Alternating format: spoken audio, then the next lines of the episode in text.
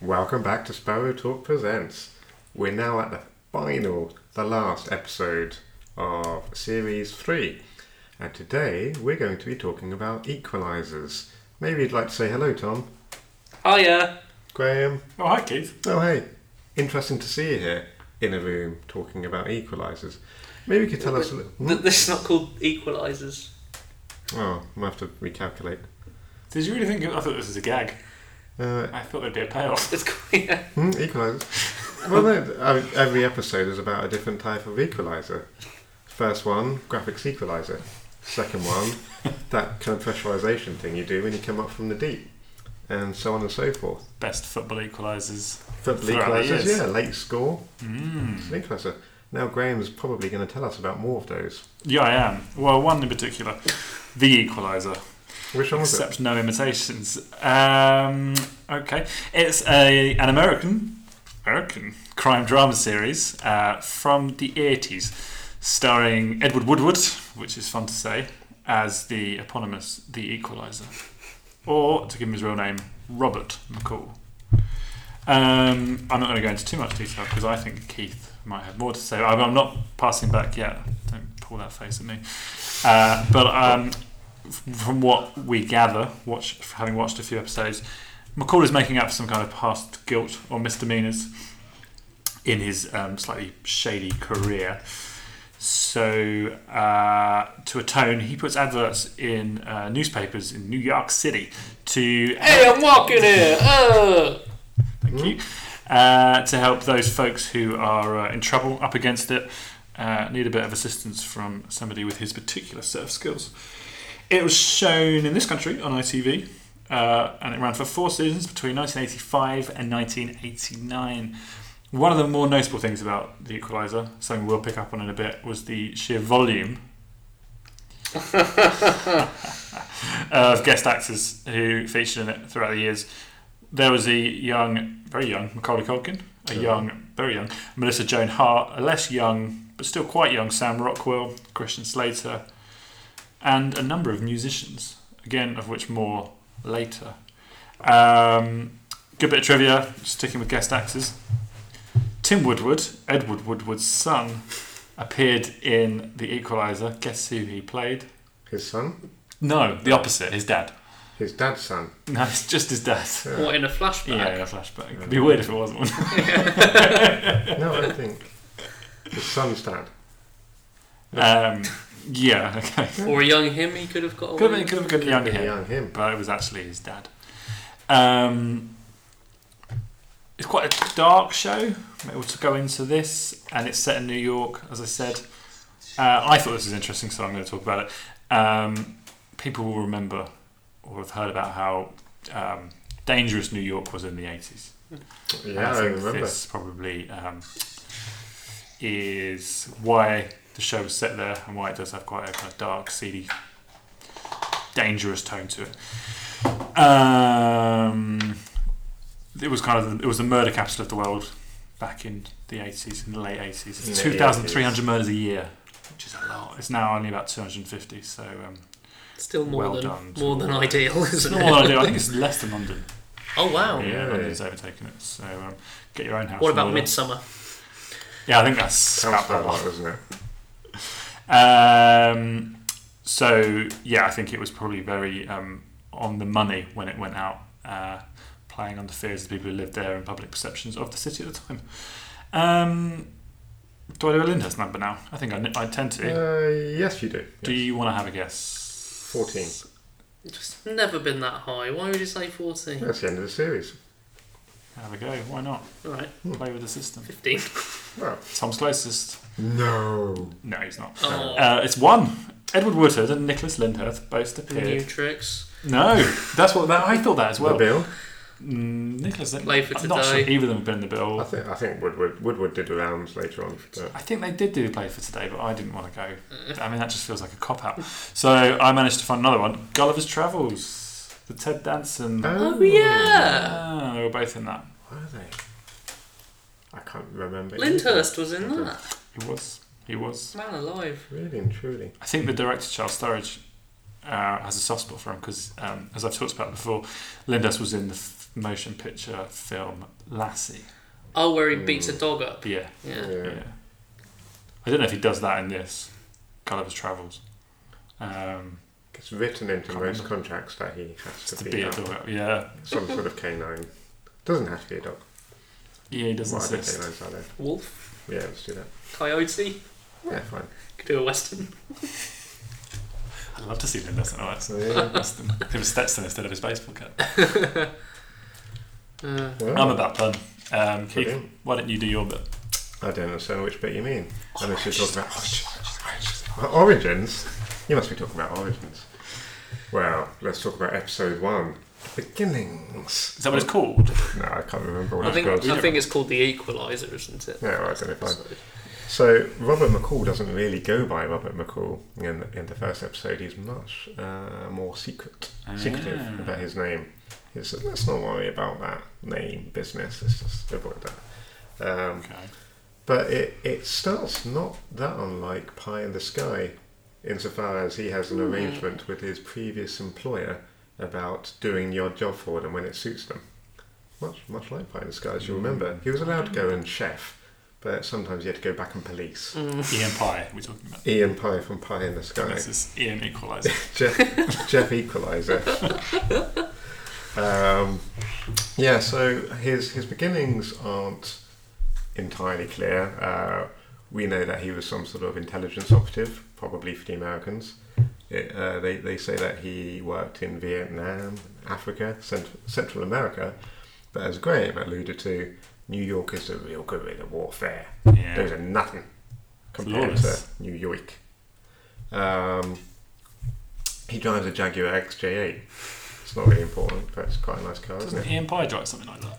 Ian Pye starts out driving a Saab 900. Ah, He He would might know. change to something later on. okay. I I don't thought know. they'd quite a fancy car.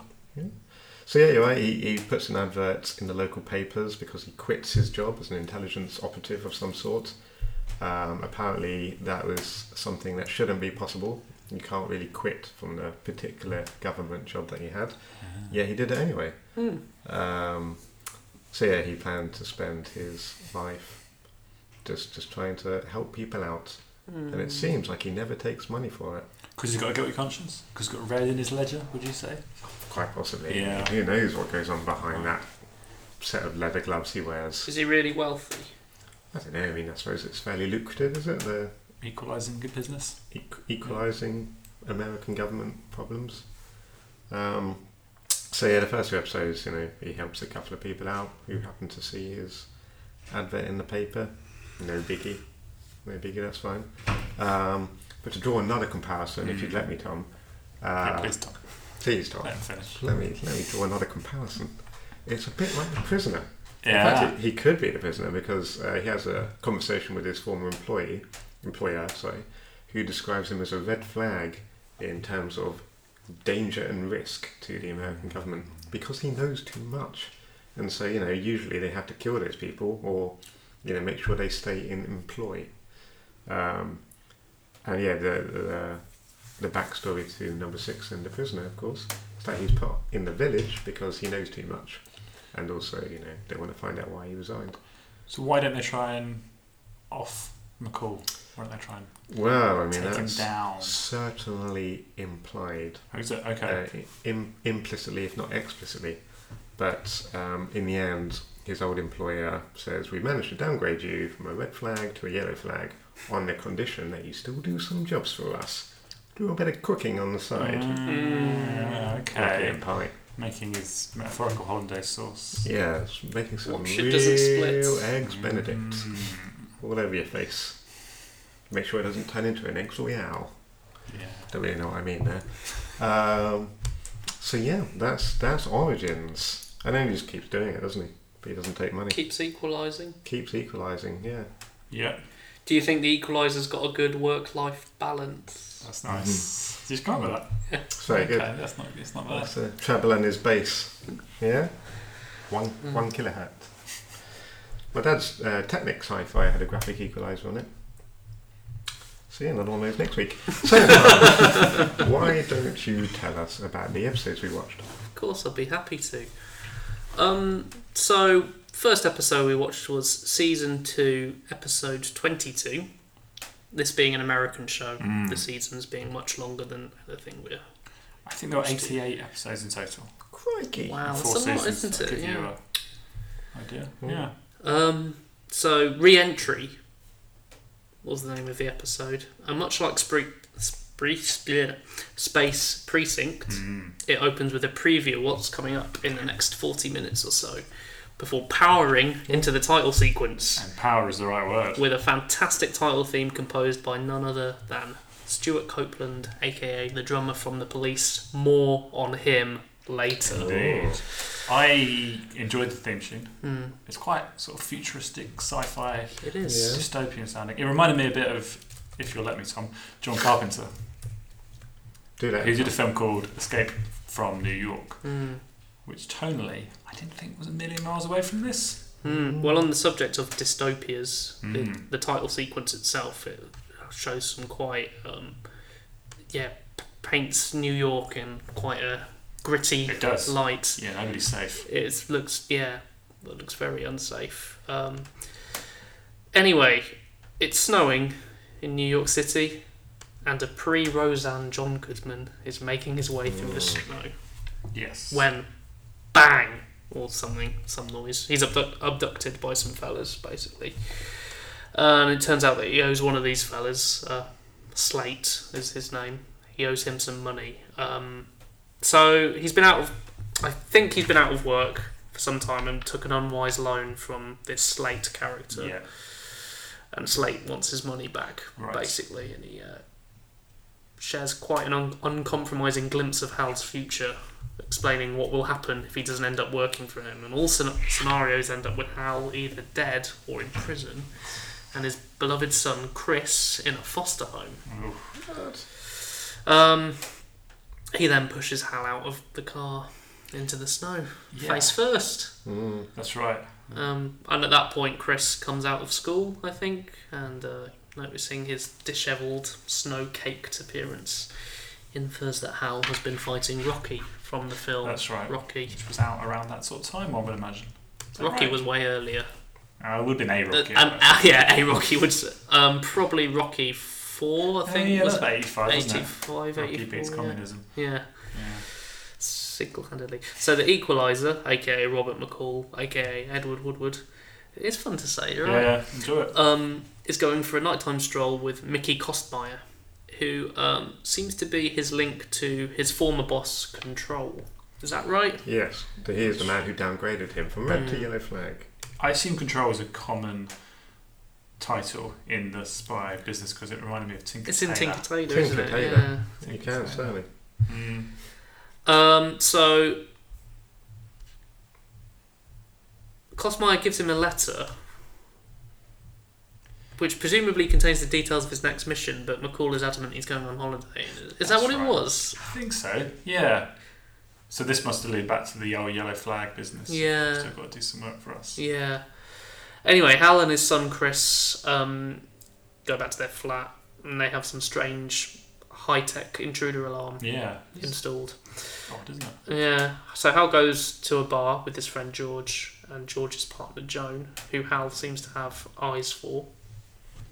He reveals that um, through conversation he's a well, it's revealed to us, the audience, that he's a security specialist, which might go some way to explaining the sophisticated alarm That's- I hadn't setup. thought of that. Yeah. Yeah. At that point.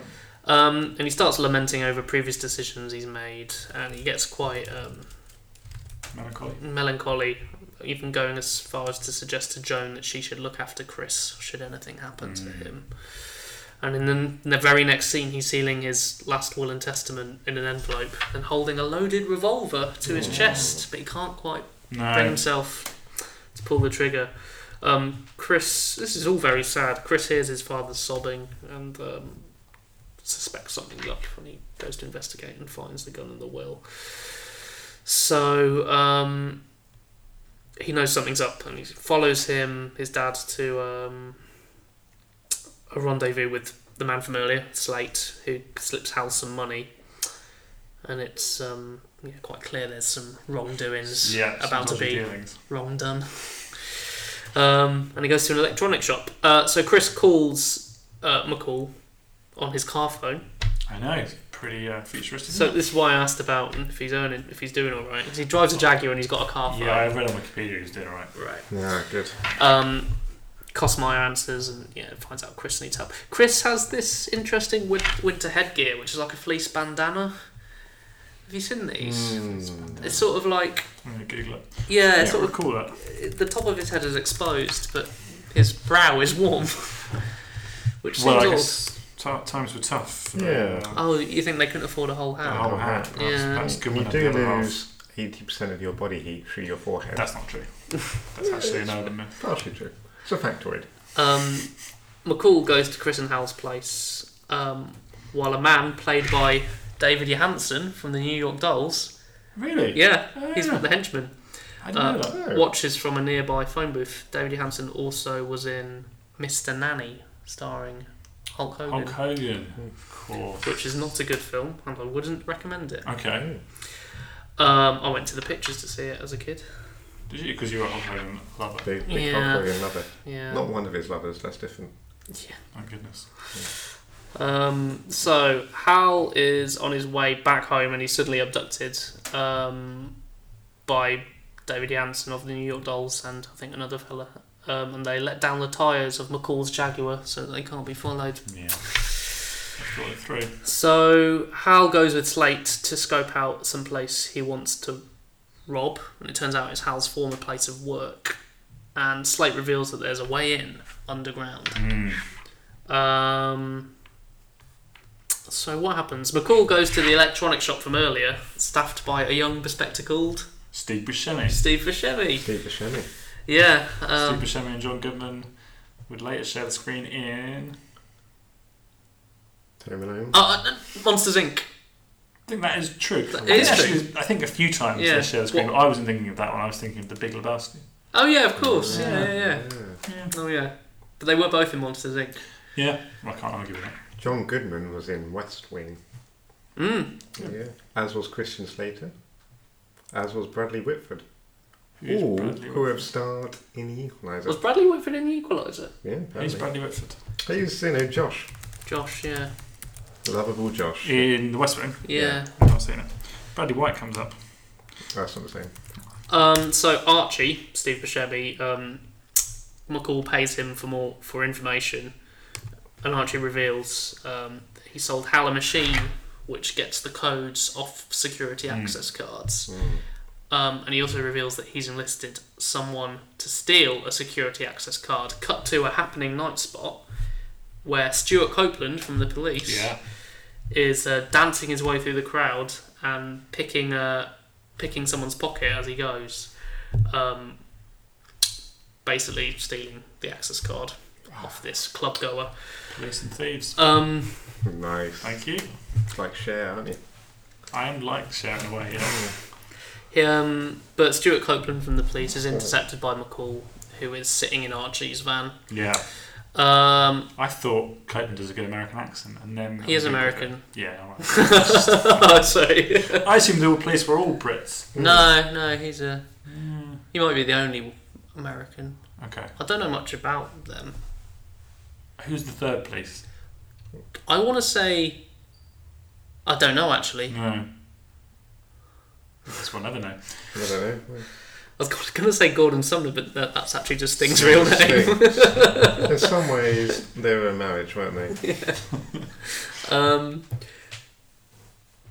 uh, then Hal arrives at the van where McCall is stationed, and um, McCall sort of convinces Hal to carry on with the heist. Um, for yeah, yeah, just seems like the best option.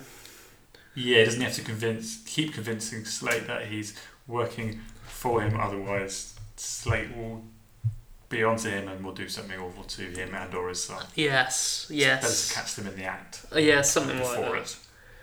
So Hal tells McCall that the reason they're so the pl- his place of work is called Chemerk, I think, Chemerk, which is Chemical. C H E M E R C. Hmm.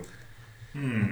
Come up. Cool. Kim, Kimmy, Kimmy Rook, Yeah, I'm not sure what the uh, portmanteau, Irk. um, the provenance of that portmanteau is, um, but Irk. he, he's stop saying Irk. Um, Hal basically says uh, Slate and his crew are after a chemical that's being developed there. Um, anyway, he makes a duplicate card for McCall. Um, so McCall formulates a plan. He's going to intercept the heist. So, meanwhile, Chris is being uh, babysat by George of George and Joan fame. yeah, I remember that series. uh, and George is attacked in the street by David Johansen from the um, New York Dolls. New York That's how he Dolls. introduced himself. Yeah. Uh, who seems to recognise George, which I thought was odd. I didn't pick up on that either. Yeah, yeah, yeah. Um, One he- eye he says, like, is- leave it, George, or something like Oh, does that. he? Or leave it, Hershey. Uh, Yeah. and then he, he, he steals Chris away, kidnaps him. So McCall confronts George, and during the con- confrontation, it's revealed that George was in cahoots with Slate, and he's manipulating Hal into doing the job for him. McCall really wallops George. doesn't he? Whoa, not Mm. off.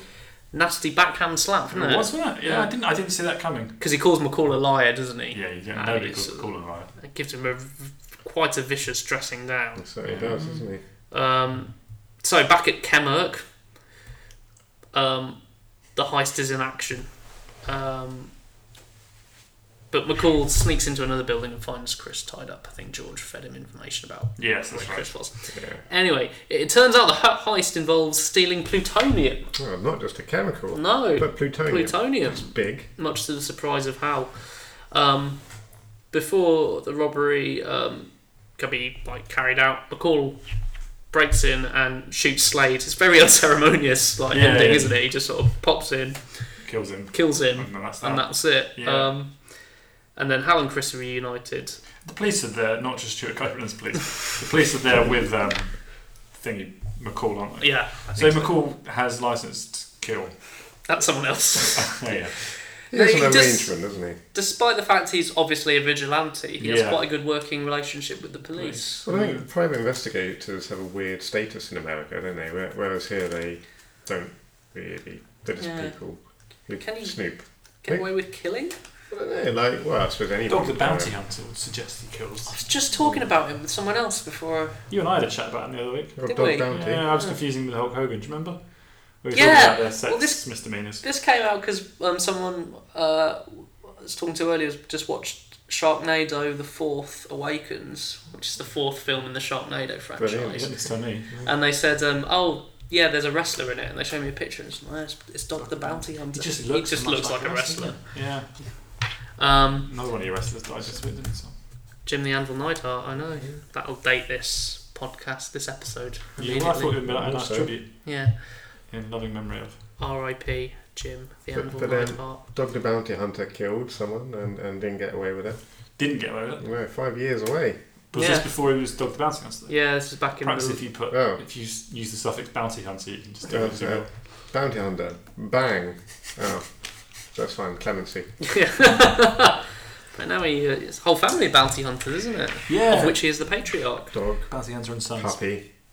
Can't think of any other. No, I'm struggling. Anyway, the episode sort of wraps up with Hal and Chris being reunited, uh, um, seemingly without any, yeah, repercussions for Hal. He seems to get off. Yeah, he's got his life back. Yeah, And maybe he'll go and cop it off with Joan. hopefully. Yeah. Because there, there was a. I think maybe they had a relationship, and then Yeah. when George just no, John Goodman's life took a, dark, a downwards turn. Uh, George kind of moved in on her. I think that's exactly what Yeah. happened. Well, George was the architect of John Goodman's downfall. Or, it's from Spectre, isn't it? The architect? With all your pain. Oh, yes, you're right. Uh, Christoph Waltz. Not Sorry, a Bond it's fan. not, it's not a is good he? film. I've been listening to a podcast about What, it. Spectre? this morning. Spectre, yeah. Yeah, I struggled with it. To be honest, but then it's hard to follow old uh, Skyfall. I've seen that one. Oh, It's good, isn't it? now. Oh, I liked it. Um, I liked it. Do you know we talked months ago about whether or not um, James Bond is one person? Oh, Or don't several go down this people. bit. Yeah, yeah. This is the amateurs I theory. found a blog ages ago about it. Do you mean I've been meaning amateur? to This bring is up- my theory. Well, that is one person. If I've heard it before, It's a code from, name, from I other know. non-watchers. I didn't realise that I, I wasn't the first. I thought I was onto something. But you've independently come up with it, so Yeah. you deserve something Thank you. for that. Um, I can't try to find some evidence for and against, but I haven't really thought this through. Well, I imagine That's all right. We can come back to we'll it. come back, but Okay, we'll come probably back to it. on Um, um, SG Secret Sorry, let me Service. just check the post. oh, Uh, what is it? a lot of cardboard. Is, is it, that's a lot of heavy. Should I be? Oh, okay, let's not. Okay, look, it's a postcard from Lyndhurst. oh yeah. They, Who's- sent, who's they that? sent one this week. Who, who's it from? yeah. Mr. Um, Is so that Just two? in- Because just of the in- one we didn't get last week. we got one last week. I Did just, we? Oh, there's just late. yeah. Just in the wash, in the, in the yeah, laundry I part, couldn't wasn't quite it? read it. Um, anyway, so as well as the Equalizer, Stuart Copeland also scored the Spyro the Dragon series of games for the Sony PlayStation. Okay. Okay. well, you can see Keem and I's face are both waiting for particular facts, but go on. The bit, the bit, I love the way you're still pretending to hold a postcard. It's For not no one's pretending. benefit but your own. the people of Lyndhurst also know a thing or two about dragons, Just gold. Keep going. Yeah. with the legendary Bistern dragon reportedly slain outside the town. Its corpse eventually turned into a hill, There you go. now known as Bolton's Bench. I really thought Hill this called the picture bench. had probably uh, met its demise, but actually, you've, if only that was the best yet. Yeah. So there you Yeah. go, dragons. Feels le- In less like Hampshire. an in- Of all places. Yeah. Have well, you- that's good. Yeah. Um, thanks, Mayor of Lyndhurst or whoever sends those to you. Always sign with a kiss, aren't they? yeah, it's, a bit, it's getting a bit much. Well- Um, are you ready for reasons why Bond isn't? I'm Okay. I gonna feel like this is say a bit of a it- deviation, it is. but then Yeah. Are they managed to do Secret Service? Um, That's when good, Lazenby isn't it? takes on the part in Her Majesty's Secret Service, the movie opens with Bond resigning and cleaning out his desk. He pays a particular amount of attention to props from the previous films. However, if he was a different person, those items would be meaningless. Right. I mean, he also, also, Blofeld is recognised by Bond. No, well, he also Bond is says recognised by Blofeld. this never. I mean, Telly Savalas wasn't both up before, so it makes no sense. But Yeah, that's true. um, he he also says this never happened to the other guy. but wouldn't that be? Yeah, that- that's an argument fits for- into yeah, Tom's it is. theory, I'm, I'm doesn't it? supporting your argument. Yeah, it's Tom's Oh. argument. I'm trying to. But when he says paying particular attention to those items, is he is he like like looking at them wistfully, remembering the Yeah, time like he, they or was he have going like, sense who left this? Yeah, yeah. You, you left this gold finger here. or this gold? Yeah. What's this Doctor No doing in my Yeah. drawer? Yeah, Um, Roger Moore's Bond is confronted quite bluntly about his marriage by Anya Asmavzova. That's nice. Uh, in The Spy Who Loved Me, and he responds quite strongly about it. Later, he's seen visiting his wife's grave in For Your Eyes Only. But this event occurred to the Lazenby Bond. Basically, what that's saying is Roger Moore is Oh. clearly hung up over the death of his wife, but actually, it was George Lazenby who married that woman. Keith, please. Further, Further. Tim Dalton in License to Kill, Yeah. he is thrown a garter or a recently wed bride's leg, and he doesn't really want it. He looks a little bit upset when he catches it, and he, he wanders off, saunters off to his car, and the bride says to her new husband, "Did I say something wrong?" And Felix replies, "He was married once." Referring also to, To the Lazenby Lazenby's years. Lazenby's bud. So it's not an idea without some credence, but Mm. there are holes in it. Yeah, there's a Well- real Clearwater revival in there as well, isn't there? Come off it. Uh, it's good. It's it's good. Um, I, I've just had that on my list of things to talk about for about That's six good. weeks, so I just Yeah, had to get it good. out in the open. I mean, yeah. I mean, it's fine. Yeah. I'm not going to lose any sleep over it. No. Della, that was the bride's name. So it's just come back to me. Della, Yeah, that's Felix's new wife. who's Felix? Felix Leiter. It's a long term, long term Bond ally from the Mm. American CIA. Oh, okay. Um, shall we move on to the next episode? Yeah. not? Well, Tom. Okay, season three, episode nine, Inner View. Yeah, in a view. In a view. In a view. A lady, Karen Alden, Hmm? has a vision in which she sees another lady. That lady is dead.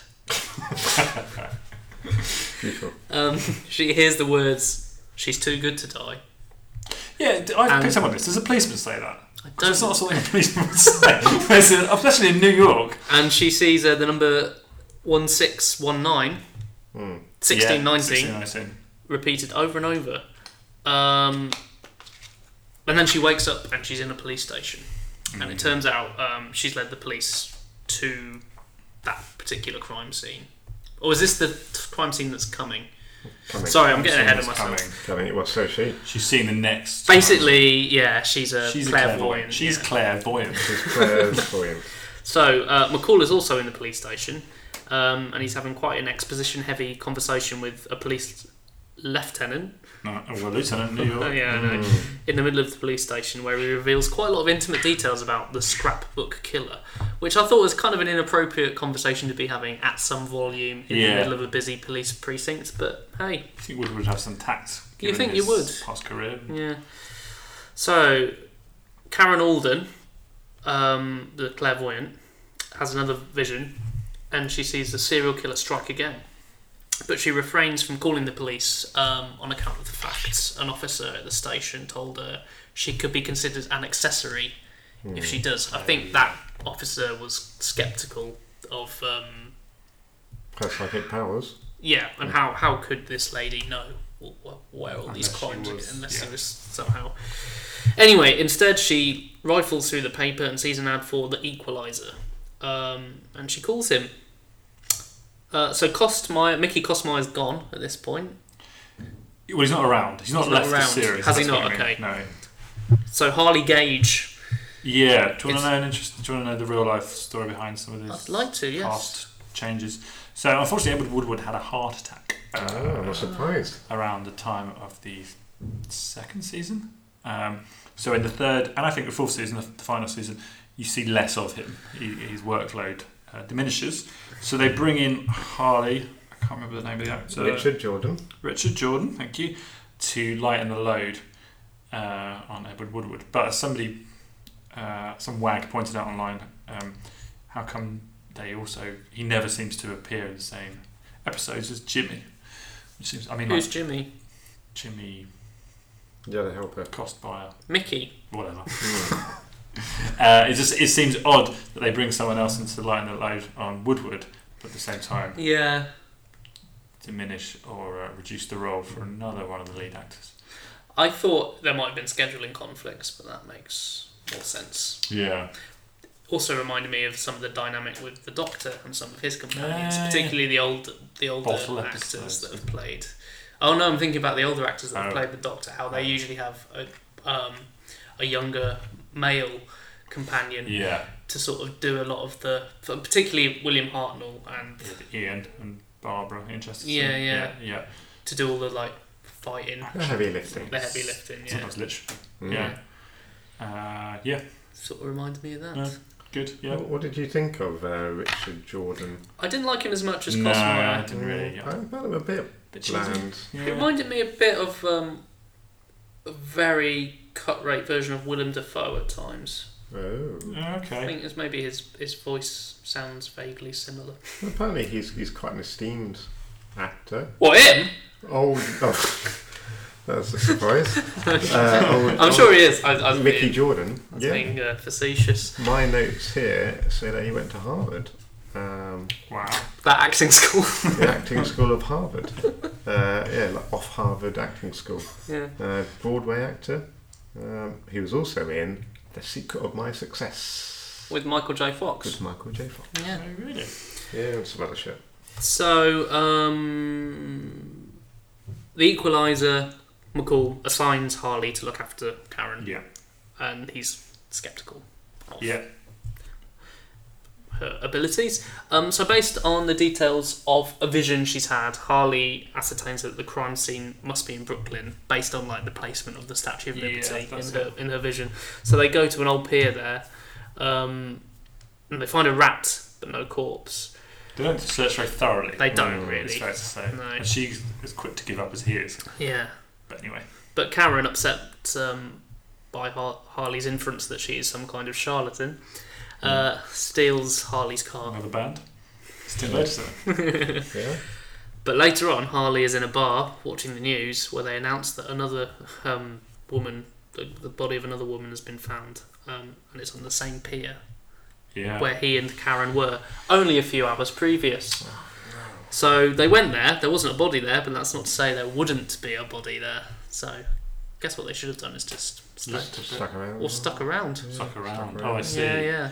Oh, I thought it was just a case they didn't look very hard, but you're saying that it happened after. I think it happened after. Ah, yeah, okay. yeah. right. Fair enough. Um, so Karen reveals she's had clairvoyant abilities. She's 12 years old. She saw the death of her father before it happened, which is very Oh, disturbing. unpleasant.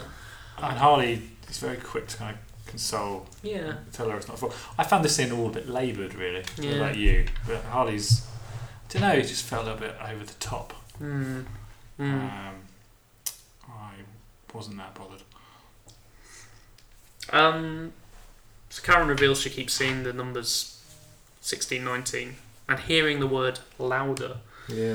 She also, yeah, sorry, excuse me. She also keeps hearing a song with the lyrics "Subway shuttle in this town goes somewhere to somewhere," which turns out to be a song by the rock band Mm. Archon, Yes. Archon, Archon. Archon. Kemek. Archon Um, digital stereo. Karen thinks consents that Archon are playing somewhere right this minute, which is odd because it's clearly the middle of the day. Hmm. Mm. But um, they go and they find out that Archon are doing a closed rehearsal, which is something that rock bands do, I guess, Look at that close. with Yeah. a sign outside. Saying we're rehearsing. Don't come in. Also, they had a flag or, or some sort of big sign which said Archon playing on Saturday, which is, yeah. Anyway, um, the shadow of one of Archon's fans cast against the wall of the venue reminds Karen of a vision she keeps Mm. seeing. And um, conveniently, Archon are playing their hit Shadow Man during all this, Yes. um, which I guess is a song that features those lyrics about the subway shuttle. Absolutely, it does, yeah. Um, so she communicates this to Harley, who goes to confront this this fan, The Shadow Man. the Shadow Man, um, who says to Karen, "I'm coming for you," before running off with Harley in pursuit. Uh, she then has a premonition of the man shooting Harley, which sort of happens but doesn't quite happen. I think he shoots and Harley manages to get out of the way. yeah. Uh, yeah, Yeah, that's is that what right? Hanson The did. chase, yeah. Um. So Harley and Karen go to talk to Archon's charismatic frontman. Um, Are any of these people famous or actual I musicians? looked up the guy who plays um, the Shadow Man. Um, was in Critters one through four. No. He reminded me a bit of the killer in um, Twin Peaks. Have I seen Twin Peaks? Called Bob. Mm. Yeah, but they're- this this episode reminded me a bit of Twin Peaks. I think kind Mm. of slightly cheesy, Like but melodramatic quite dark, sort of- melodramatic yeah, tones yeah. to it. Yeah. Um, But none of the band Archon were. of no, note. but it turns out they know the p- the perp Mm. um, Harley chased down earlier because um, he was doing some unsanctioned recording, so they actually have his address. Say bootlegs as well as murders. Yeah, yeah. What, a- what a Like- piece of work. What's that? It's a real gateway crime, isn't it? Bootlegging. Um, so it turns out this guy's name is Carl Lauder, although Lauder is actually pronounced louder. Down there. yeah. Um, so Harley and Karen go to Carl's flat, and he's well. I was writing the notes. It said, like, "Oh, he set up quite an elaborate booby trap." Then Harley dismisses it as a kindergarten booby trap. So I guess I'm easily impressed. Um, but it involves like a pulley system and a shotgun on the back of a chair. Um, Then they're looking around, and he, he rings the phone, doesn't he? Yeah, yeah. Um, and Karen keeps hearing the word JoJo Yeah. and seeing, keeps seeing this number sixteen nineteen. Um, so Karen meets the other woman. What does he say when he calls up?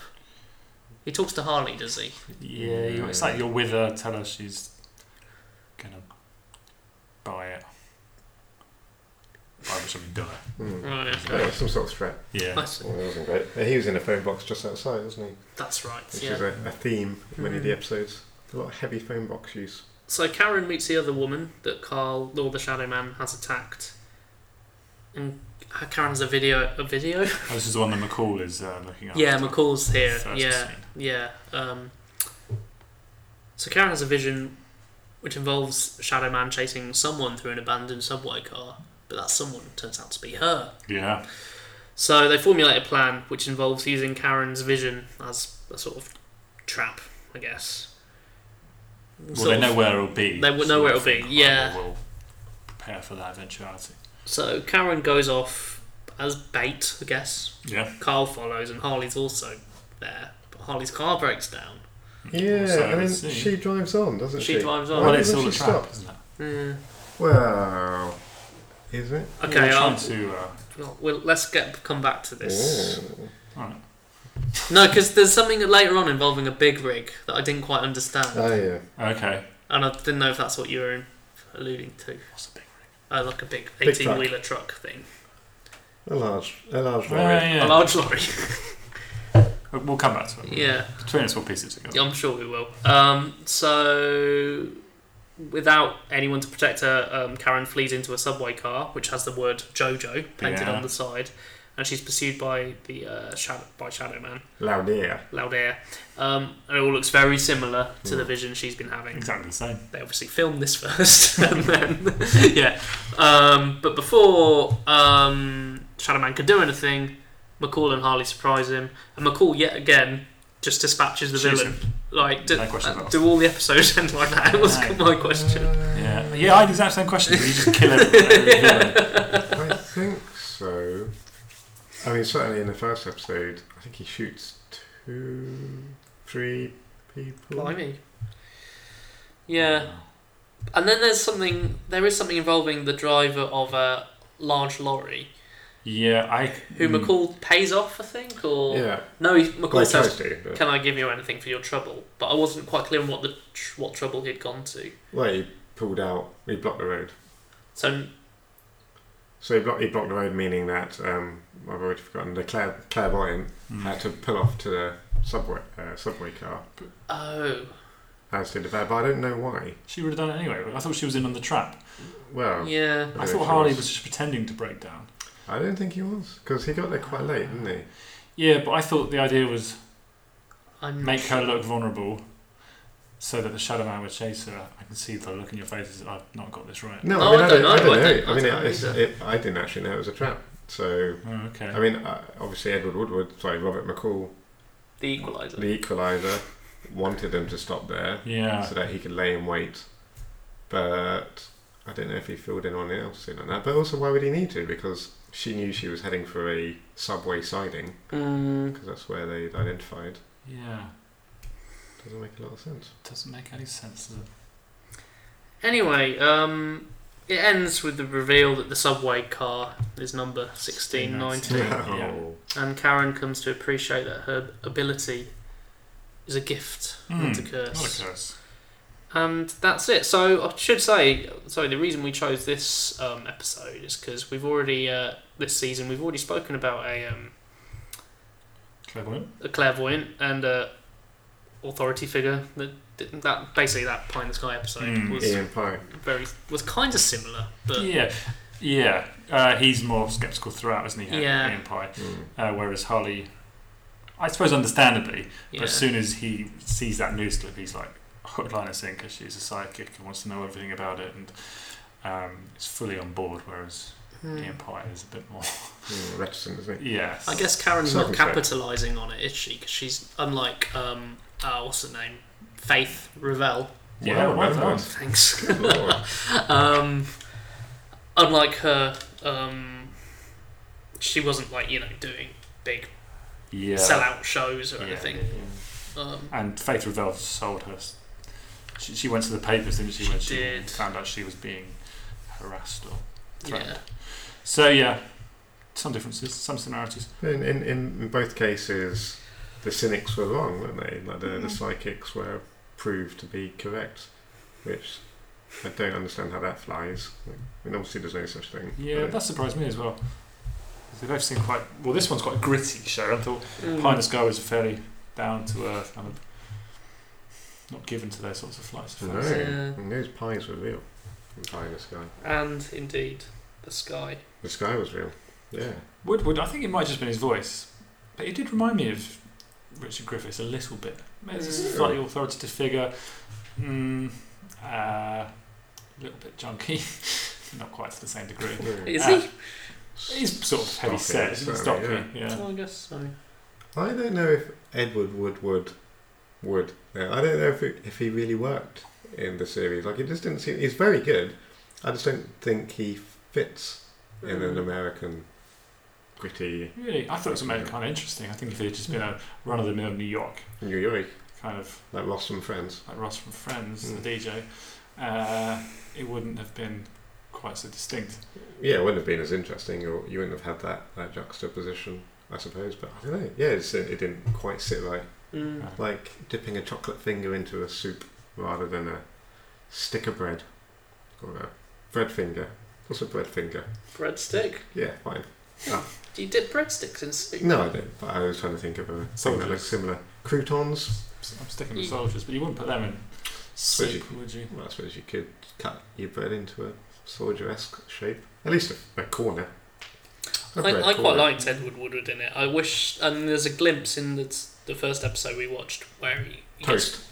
Sorry, carry on. he gets quite hands on with um, George Hershey. Yeah. Um, and I would have liked to have seen more. And also um, Steve Buscemi's character Archie as well, Yeah, where yeah. he's twisting his Twists his arm. arm. Literally. Literally, yeah. Literally, that's great. So I would have liked to have seen a bit more of that. Maybe there is more of that in the early seasons. Um, Yeah, in some ways, it's just a shame that we didn't choose two episodes which are Woodward heavy, but I think we probably got. Um, I didn't by- know, by- Graham. I didn't know. Hey, uh, I'm not pointing the finger. Short Pointing your own change finger. Mm. is what Graham's thinking. No, what I was going to say, I think actually, what by by not doing that, we got a, uh, a fair representation of the Equalizer, Yeah. both pre and post heart attack. Uh, Yeah. Yeah, I mean, I, I, I felt like I was shortchanged, but I didn't know about the heart attack, No. so I, I feel less aggrieved towards Woodward and the series in general. Mm. If you'd let me, Tom, um, could I draw another comparison? Please, Tom. Take Tom, go on. Yeah, uh, this was largely when um, Robert McCall was offering that big rig driver a payoff. Their face is something.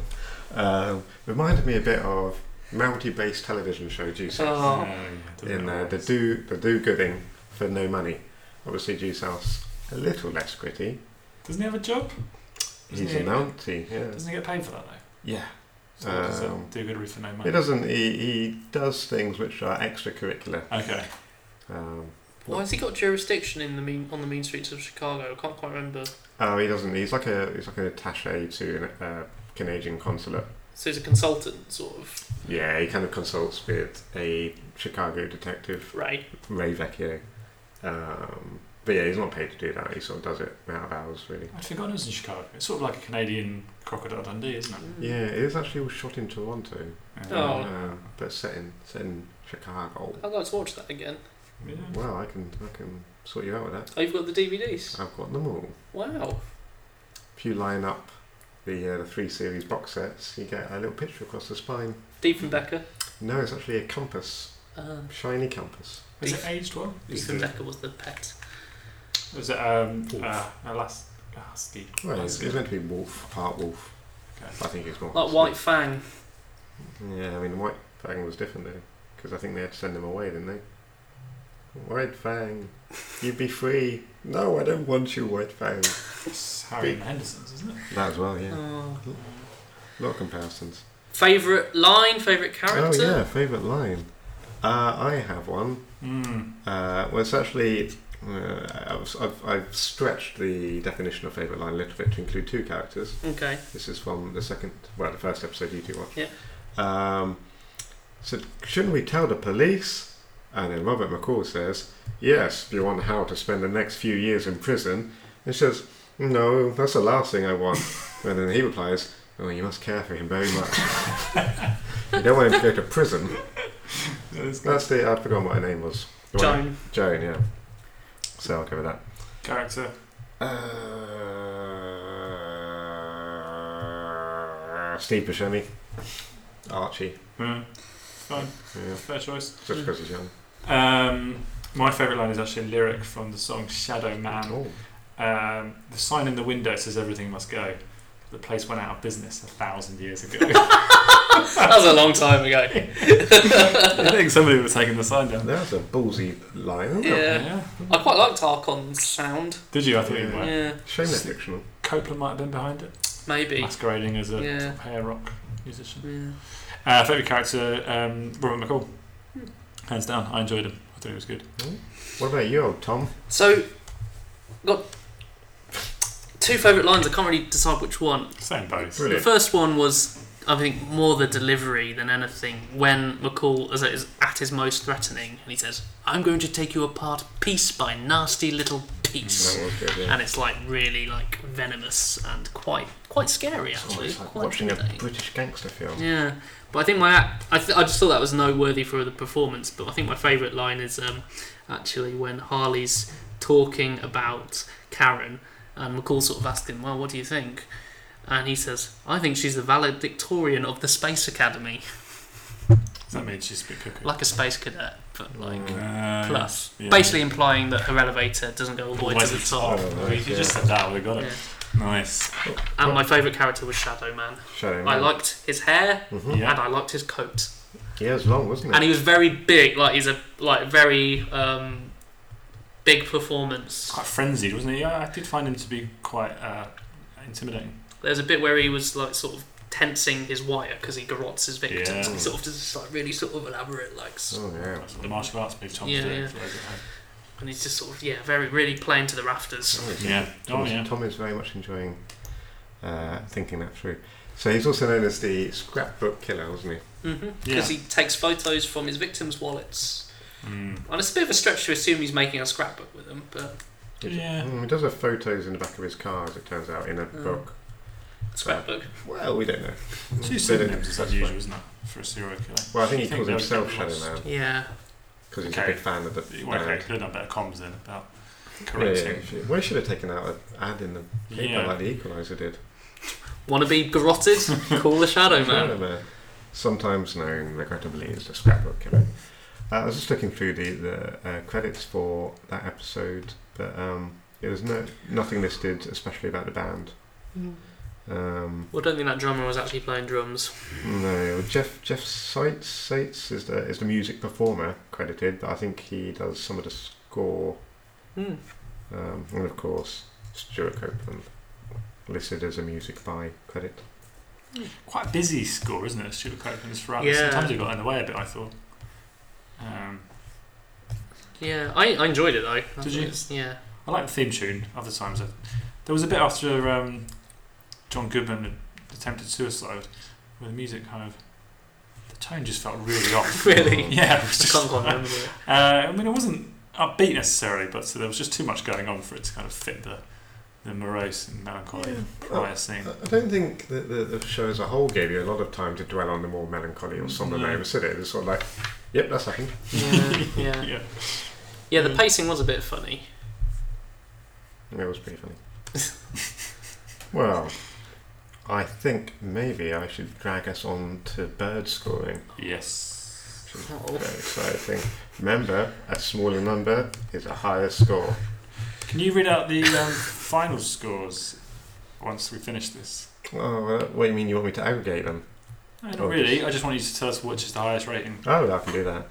Yeah. Okay, so for Press Gang Tom, you gave it a flamingo. We're still Four. Okay. we're still living with Tom's skewed rating. Yeah, I yes, know, feels I something, know. doesn't it, Living with the Absolutely. consequences doesn't of that. I'm sorry. it? Was that Pie in the Sky or Press uh, Space Piece? I think I just got Precinct. confused. Yeah. I mean, Can't see how. I don't know. you're right, it's an incredibly intuitive scoring system. So, Graham, you gave Press Gang a four as well, and I gave it a Golden Eagle six because Yeah. I don't like precocious children. Uh-huh. Um, okay. when You wouldn't have enjoyed the first episode that we watched of The Equalizer because of Chris. and his word Oh yeah, association. no, he was, he was a prick. so Tom, where did you where did you put it? Um, I liked it. Right, good. Um, what was what does that correspond to?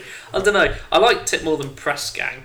Really? What so you that going puts you for? three and upwards. Well, what did I give Space Precinct? Uh, Because I like. at two. Yeah, that's that's ridiculous. um, I'm gonna put it as a two then because I liked it more than Space Precinct. Okay. But I'm not I'm not prepared to give anything a one. Well, let's say it's it, let's say that's two ostrich. Well, let's say it's kind of like a moe and an ostrich had a baby. But we'll just say we'll Is say two. interbird? No, I'm not gonna get into that. Interbird relations. yeah, I'm not gonna get into Must that. happen. Probably. What about you, Graham? Um, Yeah, Sparrowhawk, for example. ooh, Oh, can't imagine. I'm going to give it three. Oh, I guess Stornus. Although oh, Oh, it's so okay. hard to say without thinking about past ratings. Uh, you gave Pie in the Sky three as well, Did I? so you must have let that out. I'm gonna give this a two then. Fuck it. Aye, you as well, huh? Yeah. I um because I've been a lot more sensible with my rating. Although I gave Space Precinct a three. I don't know what I was thinking. Tom and his action figure. That was that was distracting. I gave Pie in the Sky a two.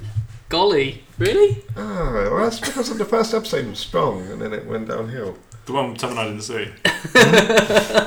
The one we're technically not reviewing. Yeah, well, there you are, I watched it.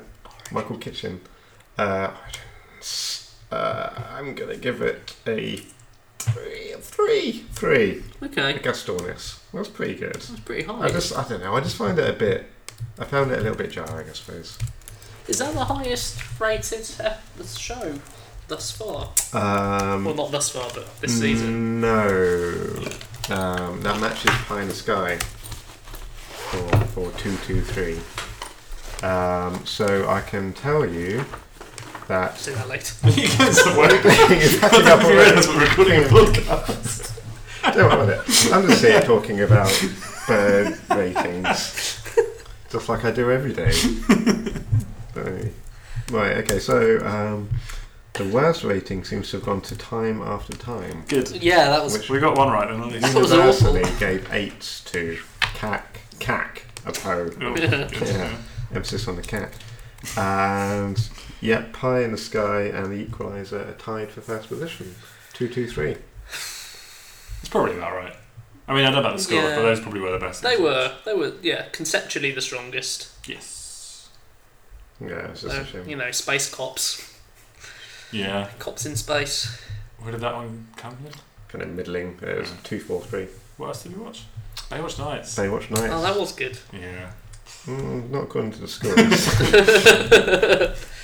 okay, was it? Is it quiz time? Great. It is I quiz think time. it is quiz time. The final quiz of the series. Yeah. I think it's a pretty good one. Um, so, we talked a lot about it. Um, rock stars on screen. I Yeah. know we've done Uh oh. uh, screen stars do Hmm. music. So this is the flip side of that. Um, so these are basically musicians who have performed acting roles, and I want some information. Um, so question number one: Which Titan of rock starred in Fight Club? Which Oh, I know this. title of. Titan rock star, Oh, sorry. rock musician. Fight Club. Um. Yep, Tom's got it. Oh, oh, hold on. I Come mean. on, this is the easiest one to keep. So if you're Alright. struggling now, it's going to be a, a long. Well, I mean, did you not get anything from my uh oh earlier? Oh dear. Uh, Keith Basley Osborne, which is not correct. Tom, uh, Tom put meatloaf, which is correct. Milo, he was actually in uh, what's his face, uh, Equalizer. Yeah, I think that's where I got this from. I saw Was it on he? Wikipedia. guess Oh, I, that's- I've got to watch that one. Do you like him? Convinced. I Have Yeah. like Meatloaf. Yeah. I, mean, I don't mind it. I wouldn't seek out his works. you, Ah. have you Would seen see his the rock news? opera? Exactly. I mean, the- I've the- not the seen West it, End. and Yeah. I don't intend to. Mm, 'Cause Great. he's not in it. Just like I went, I saw We Will Rock You, and Oh, it's God. just Really? Did you? yeah. Which rocks, wasn't Did, it? did someone buy you an awkward ticket for it? Two tickets. Uh, question two. In which film did Stuart Copeland's bandmate Sting play Ace Face? Ah. Don't know what that is, but okay. Oh God. Tom's got it. Quadrophenia. Keith puts uh, June, which he is He in. is in. Unlucky. Uh, question three: Which musical brothers played the Craze in the 1990 film of the same name? Oh, sh-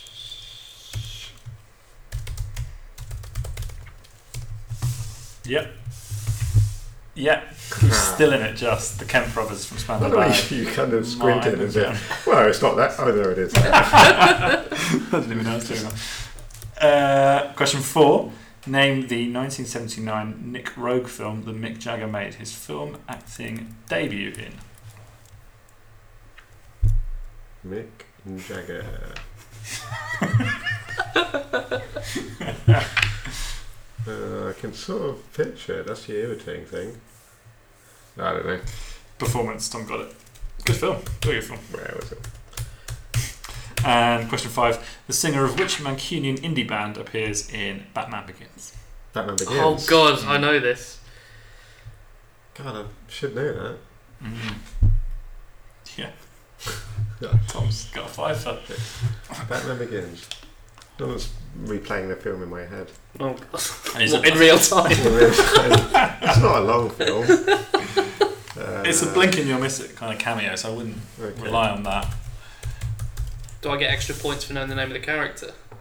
Mm, if you want, that doesn't really matter. Katie Holmes. yeah, my favourite Mancunian indie band, Katie Holmes. It was James Tim Booth from the band James. No, I wouldn't have got Playing Victor Zaz. Yeah, that. that'd be a Oh, bonus point. Ah, Dr. Zaz. No, I didn't say that. Dr. Zaz, Dr. Zaz. no, that's that's an ape. Yeah. Thanks, Graham. That was It fun. was fun, wasn't That's it? good. Yeah. Went to Oscar space. Oh. You, It's uh, about three ain't bad. you did win that by four points. That was a big one. I think that might have been your. Your biggest highest. victory. Yeah. And the vic- and the bonus point. Mm, not sure I'm including that. Uh, yeah, so That so was really look at good. this. You have just scraped an overall win for this series, Just scraped. just barely. By how many points? I'm like, I'm not adding up the points. That's No. like the number of Too wins. embarrassed. No, it's, it's fine. It's not many points. I mean, it's actually barely over zero. Yeah, it's a decimal. Yeah. So, uh, well, okay, it's sign off time. So good, good to let them know. yeah, well, if you We're don't have- finishing now. They're like they're like boundaries, aren't they? They're like routine. Otherwise, they get confused. So, uh, well, yeah, that, that's the end of this series. Hopefully, uh, we won't keep you waiting as long for the next set. If we do another set, um, no one's to blame. Tom. Uh, that's too obvious. Uh, huge. Tom. Tom H. Uh, yeah, well, thanks for listening to Sparrow Talk Presents Equalizers. Um, Tom, would you would you like to say goodbye, Tom? Bye, folks. Graham, Goodbye. see you around.